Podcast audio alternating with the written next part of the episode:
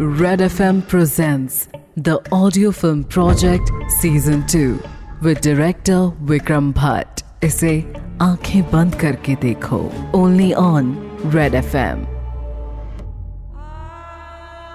मौत। एक ऐसा बिन बुलाया मेहमान जो खामोशी, आँसू और कई सारे सवाल अपने साथ लेकर आता है। खन्ना परिवार में एक जवान मौत हुई थी। अनामिका घर के लिविंग रूम में सफ़ेद चादर के नीचे पड़ी थी। अनामिका की माँ, मिसेस खन्ना, उस सदमे को बर्दाश्त नहीं कर पाई थी और अपनी बेटी की लाश के पास खामोश बैठी थी। अपनी बेटी की तस्वीर और उसकी लाश को बार बार देख रही थी। जैसे फ़ोटो में मुस्कुराने वाली अनामिका कोई और ही थी, जो अब कहीं खो गई थी। इसी बीच घर के कुछ रिश्तेदारों के साथ साथ पुलिस भी इस वक्त घर पर थी। अनामिका के पिता मिस्टर खन्ना अपनी बेटी की मौत पर रोने की जगह पुलिस वालों के सवाल से घिरे हुए थे। उनके मन में चल क्या रहा था इस बात का अंदाज़ा तक लगाना किसी को भी अंदर तक झकझोर देता। पुलिस वाले ने सवाल पूछते हुए कहा, आपकी बेटी थेरेपी के लिए जा रही थी? उसका मानसिक संतुलन ठीक तो था ना? मतलब अगर कुछ परेशानी थी तो हो सकता है उसने खुद ही मेरा मतलब है अपनी जान ले ली हो। वो बाप जो घर से दूर रहता था, ताकि घर में कोई परेशानी ना आए। वो इस बात का क्या जवाब देता कि उसकी बेटी की हालत क्या थी? उसके शब्द बस उसके मुँह में ही दबकर कहीं दफन हो गए थे। वो कुछ कह पाता, उसके पहले ही पीछे से एक आवाज़ आई। मेरी बेटी ने अपनी जान नहीं ली। उसका मर्डर हुआ है। ये सुनकर पुलिस इंस्पेक्टर और वहाँ खड़े लोग चौंक गए। वो इंस्पेक्टर मिसेस खन्ना के पास आया और पूछने लगा, आप ऐसा कैसे कह सकती हैं? किसी पर शक है आपको? इस पर मिसेस खन्ना ने अपनी सूखी आँखों को ऊपर उठाते हुए कहा, समीर टंडन, वो अमीर ज़्यादा जिसने मेरी और मेरी बेटी की ज़िंदगी को नर्क बना दिया था, उस लड़के की ही वजह से मेरी बेटी डिप्रेस्ड हो गई थी और तभी उसे थेरेपी की ज़रूरत पड़ी। इस पर उस पुलिस इंस्पेक्टर ने अपनी डायरी में कुछ लिखते हुए कहा तो फिर क्या इस बात की भी खबर आपको थी कि वो ड्रग्स लेने लगी थी? इस पर मिसेस खन्ना ने चीखते हुए कहा, वो ड्रग्स नहीं ले सकती, मेरी बेटी ऐसी नहीं थी। उसे फंसाया गया है। और मुझे उस समी टंडन पर शक है। उसकी रेपुटेशन के बारे में सब जानते हैं। आपको उसके खिलाफ सबूत ढूँढने में ज़्यादा प्रॉब्लम नहीं आएगी। और एक सबूत तो मैं अभी आपको दे दूँगी। ये कहते हुए जो आक्रोश, मिसेस खन्ना की आवाज़ में था, उस आवाज़ में गूंजने वाला दर्द सुनने वालों के लिए भी असहन्य था। इन सबसे दूर समीर अपने घर पर था। तारा का ख्याल उसने चादर की तरह अपने ऊपर ओढ़ रखा था। क्या ये सजा थी?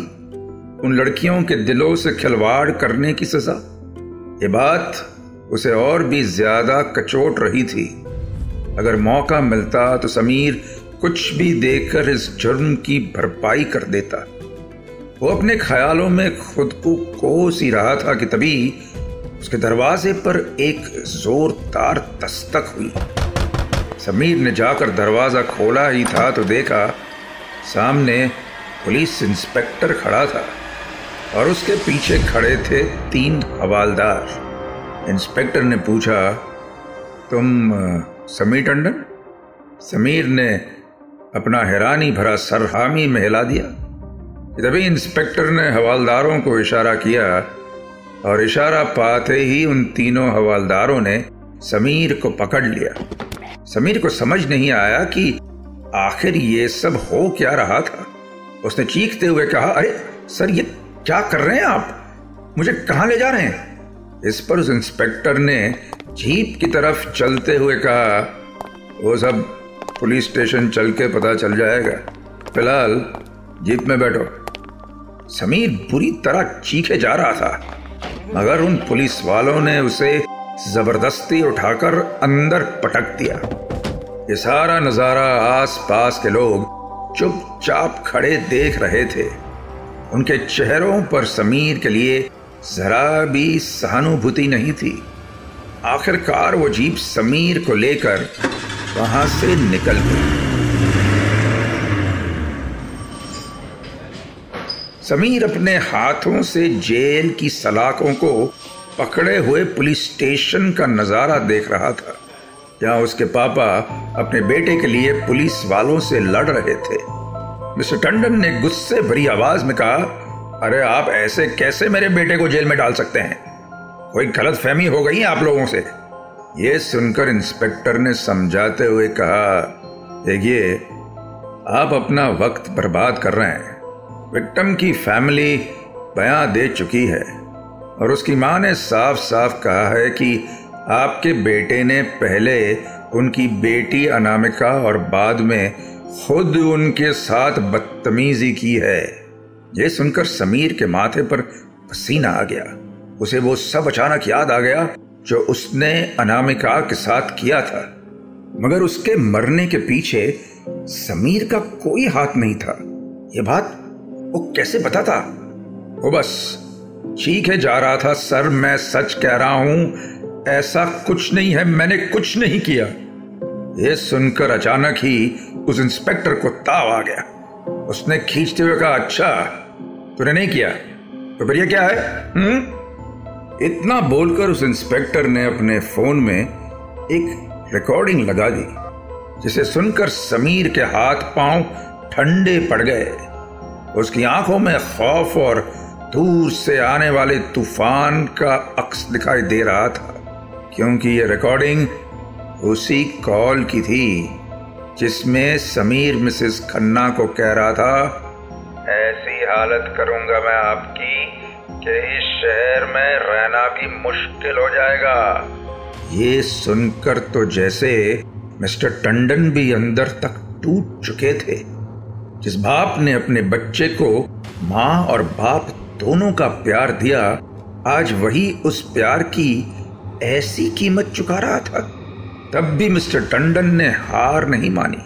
उन्होंने इंस्पेक्टर के सामने हाथ जोड़ लिए। देखकर इंस्पेक्टर ने उनके हाथ पकड़ते हुए कहा, अरे ये क्या कर रहे हैं आप? देखिए, ये कोर्ट कचहरी का मामला है। यहाँ जज्बात नहीं सबूत चलते हैं, सर। आप अपने लॉयर से बात कीजिए। यह सुनकर मिस्टर टंडन ने एक नज़र अपने बेटे को देखा, जो नज़रें झुकाए वहाँ खड़ा था और बिना कुछ बोले ही वहाँ से चले गए। एक पल में तारा उसे छोड़कर गई और दूसरे पल में ये मर्डर चार्ज, समीर अपनी ज़िंदगी की एक एक ईंट बिखरती हुई देख रहा था। उसे समझ नहीं आ रहा था कि क्या आप कभी वो आज़ाद भी हो पाएगा या नहीं? रात हो गई थी और आज की रात में एक अजीब सी खामोशी थी। समीर जेल के अंदर बैठा था, जहाँ माहौल में खामोशी थी। वहीं समीर के मन में एक अजीब सा संवाद था, जिसमें वो कभी कुछ खुद से कहता तो कभी तारा से। वहीं तारा भी इस वक्त अनामिका के घर पे उसकी तस्वीर के सामने खड़ी थी। सारे मेहमान अपना शौक व्यक्त करने के बाद घर लौट चुके थे। और इस वक्त बस मिसेस खन्ना ही थी जो अपनी बेटी की तस्वीर के सामने बैठी थी। यह अजीब सा नज़ारा देखकर तारा की आँखों में आँसू आ गए। वो मन ही मन में बोली thank you Anamika and sorry तुमने मुझे तो उस लड़के से बचा लिया मगर मगर खुद को नहीं बचा सकी। मैं कभी अंदाज़ा नहीं लगा पाऊँगी कि तुम्हारे मन में क्या चल रहा था। I am so sorry for not being there for you वहीं इस वक्त जेल में बैठा समीर अंधेरे को देखते हुए मन ही मन में कह रहा था हाँ मैंने गलती की है, पर प्यार भी किया है तुमसे। तारा, मैं कैसे समझाऊं कि मैंने किसी को मारा नहीं है? मैं बुरा लड़का हूँ, मैं मैं मानता हूँ, पर मैं मैं मर्डरर नहीं हूँ, मैं किसी की जान नहीं ले सकता। और और मैं जानता हूँ, तुम भी मुझे कभी माफ़ नहीं कर सकोगी। खुद से ही संवाद करते करते समीर की आँख लग गई। महलों में रहने वाला लड़का आज बिना चादर के सो रहा था। आखिरकार सुबह हुई, मगर समीर की आँख सलाखों पर लाठी पड़ने से खुली। आँखों को मसलते हुए उसने देखा कि एक हवालदार सारे लॉकअप्स के दरवाजे बजाकर कैदियों को उठा रहा था। इसी बीच उसकी नज़र एक शख्स पर पड़ी और वो उठकर खड़ा हो गया। स्टेशन में इस वक्त काव्या खड़ी उसे देख रही थी और पीछे काव्या के पिता मिस्टर ओबेरॉय खड़े इंस्पेक्टर से कुछ बात कर रहे थे। काव्या को वहाँ देखकर समीर की आँखों में कयामत ढा देने वाला गुस्सा उतर आया। काव्या मुस्कुराते हुए उसके करीब आई और बोली, कैसा है तू? इस पर समीर ने दांत बीचते हुए कहा, मर्डरर है तू। अनामिका की जान ली है तूने। बस, अपने नशे और मतलब के लिए हाँ? पागल हो गई है तू काव्या। ये तूने ठीक नहीं किया। इस पर काव्या ने उसे बीच में ही रोकते हुए कहा, अरे यार, तू टेंशन क्यों लेता है? मेरी वजह से तू यहाँ इस जेल में पहुँचा है ना? तो अब देख, मैं ही तुझे यहाँ से कैसे निकालती हूँ? मेरे पापा के पास पैसे के साथ पावर भी है यार तो टेंशन मत ले। वो सब सेट कर देंगे। समीर उसकी बातों को समझ पाता कि तभी पीछे से इंस्पेक्टर ने हवालदार को आवाज़ लगाते हुए कहा, अरे, उस हीरो को जाने दो। इतना सुनकर हवालदार ने दरवाज़ा खोला और समीर आज़ाद हो गया। मगर अब भी उसकी आँखों में वो गुस्सा बराबर बैठा हुआ था। वो सीधे स्टेशन से निकला और पैदल ही अपने घर के लिए निकल गया। पीछे खड़ी काव्या उसे देखकर मुस्कुरा रही थी। समीर ने उसे छोड़कर तारा को चुना था। इसलिए काव्या ने समीर को ये छोटी सी सजा दी थी। इस बात को दो दिन बीत चुके थे। समीर अपने घर पर था। एक तूफ़ान था जो कभी उसके दिमाग से निकलता ही नहीं था। उन्हीं ख्यालों में गुम समीर को एक आहट सुनाई दी। उसे देखा तो कमरे के दरवाजे पर काव्या खड़ी थी। उसे देखकर समीर कुछ कह पाता, उसके पहले ही काव्या ने पास बैठते हुए कहा अरे डैड बता रहे थे कि दो दिन से इस कमरे से बाहर ही नहीं निकला तू। अब भी सदमे में ही है क्या? यार मैं जानती हूँ कि तू मेरी वजह से प्रॉब्लम में आ गया, मगर मैं बस अनामिका को अपने रास्ते से हटाना चाहती थी। उसके लिए चल सॉरी ये सुनकर समीर ने कहा, मैं तुझसे नहीं, बल्कि खुद से गुस्सा हूँ। काव्या को कुछ समझ नहीं आया। समीर ने आगे कहा, मैं गुस्सा हूँ कि क्यों मैंने उस तारा से प्यार किया? क्यों मैंने अपने आप को बदल दिया? तो सही कहती थी, प्यार व्यार के लिए हम जैसे लोग बने ही नहीं हैं। तो सॉरी तो मुझे बोलना चाहिए यार। समीर के मुँह से ये सब सुनकर काव्या बेहद खुश हो गई और उसने कहा, देखा, मैंने सब सच ही कहा था। तू मुझसे दूर रह ही नहीं सकता। चाहे हज़ारों तारा आ जाए, तेरी और मेरी जोड़ी बेस्ट है। इसलिए तो अपने बाप को इतना मना के तुझे जेल से निकलवाया? क्योंकि मैं सचमुच तेरी फ़िक्र करती हूँ यार। ये सुनकर समीर के चेहरे पर एक मुस्कान आ गई। उसने कहा हाँ यार, तेरा ये एहसान ज़िंदगी भर रहेगा मुझ पर। काव्या ने कहा, एहसान उतारने का मौका है तेरे पास?